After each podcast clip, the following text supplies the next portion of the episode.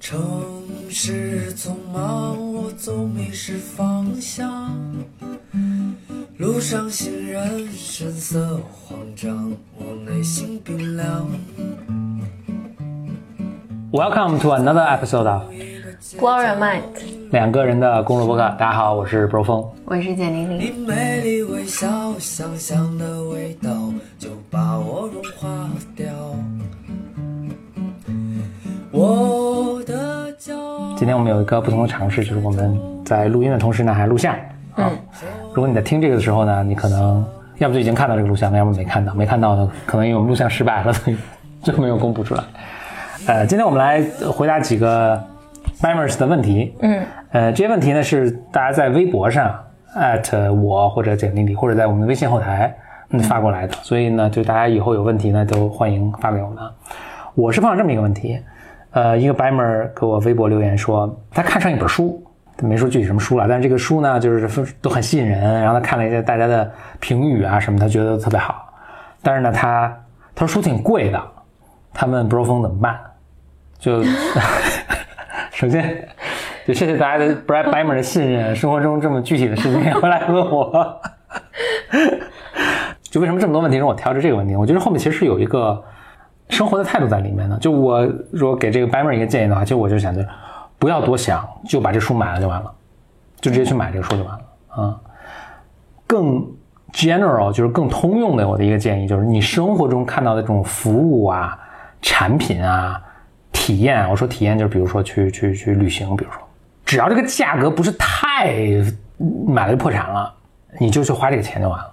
就不用去多想这个我会不会吃亏上当啊，或者这个是不是不值得这个钱啊，或者我能不能找到更便宜的，或者我能不能想等到一个打折的时间啊？这大家无外乎都是就犹豫不决，就是因为这些东西嘛。但是真的不要，以我的经验全部是这样的，就是你花那个时间和精力去琢磨怎么去省这个钱，或者找到一个更便宜的替代品或者什么的，花的这个时间和这个精力，这个远远不值得。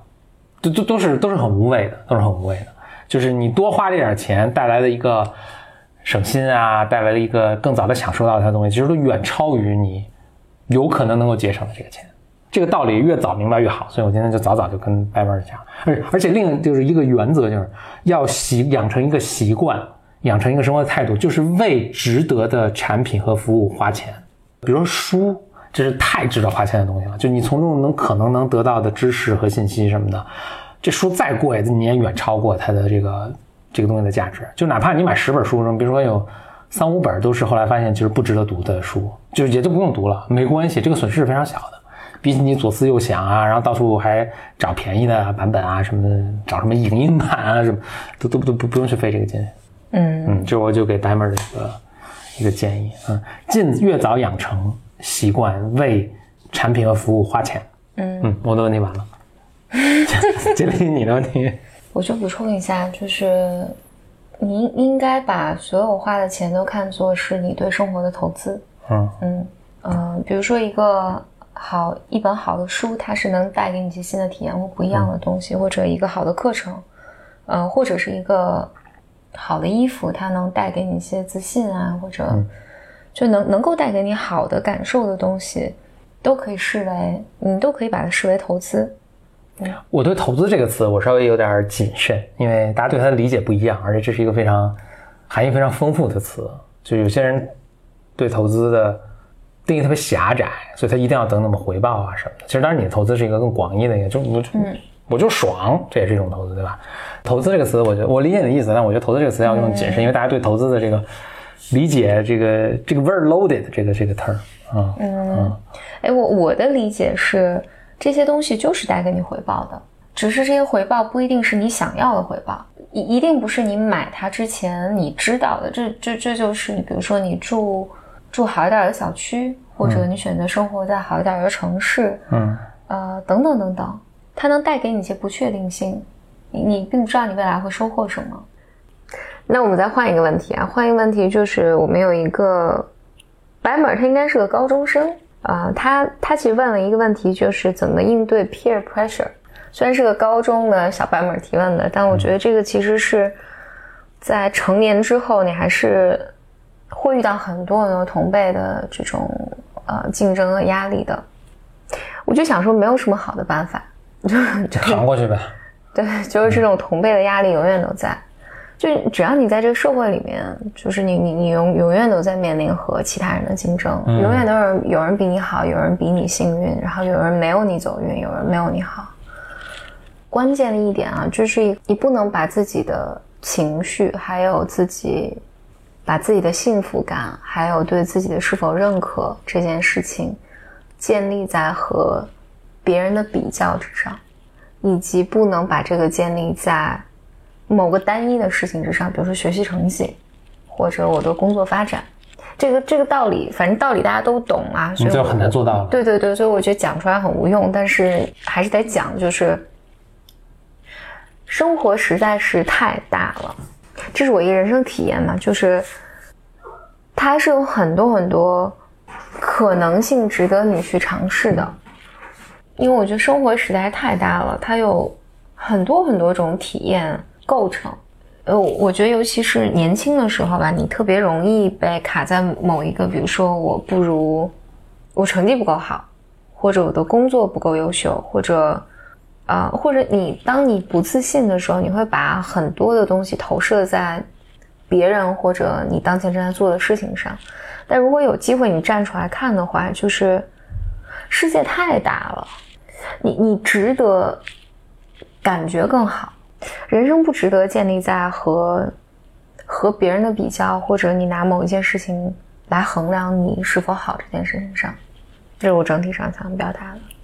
如果存在一些压力，也只要它不过度啊，影响你的这什么，不见得是什么坏事。我我想我，比如说我以前读书的时候，肯定是同学之间还是有些竞争的呀，这多少也促使我，比如说更好的去学习，什么取得更好的成绩，然后考考入更好的学校，嗯，他也是有这个督促的，嗯，但反而就是反反正我觉得你可以把它视为一种朋辈的支持，有别人的这种存在。他他只要他只要不是一个恶性的一个一个让你什么的一个东西。嗯，我我我自己觉得，就是因为竞争一直都在，永远都在。嗯。呃，而且如果你想要他在的话，你能看到很多很多很多的竞争。嗯。所以我觉得适度的这种压力，永远我觉得这个世界上都是这样。你任何事情都适度的压力能带给你成长，以及甚至它带给你喜悦。嗯。但别让它淹没你。嗯。你别让这些竞争来定义你。就算你赢了，或者你在某一件事情做的特别好，可以把它当成一个人生体验。但是我不知道怎么讲，就是不要让它困住你。就无论是你的成功，或者在竞争中的成功或者失败，就不让不要让他这个东西来困住你。你好，好，那欢迎收听本期的。行，就这样了。欢迎收听本期的 BOM。以及 maybe 收看本期 BM 的视的相关视频，呃，有问题啊什么的，欢迎在微博上简历里或者 BOM bro 风，也可以发你的问题啊到我们的微信号后台发给简历里的问题呢，大家注意，一定是那种可以回答的问题。给发到简历里或微信，没法回答的问题都可以发给 bro 风，bro 风想办法回答。OK，那我们下期节目再见，拜拜拜。我的骄傲已不再重要，说一声你好，紧张不得了。你的脸上写满了问候转身留下背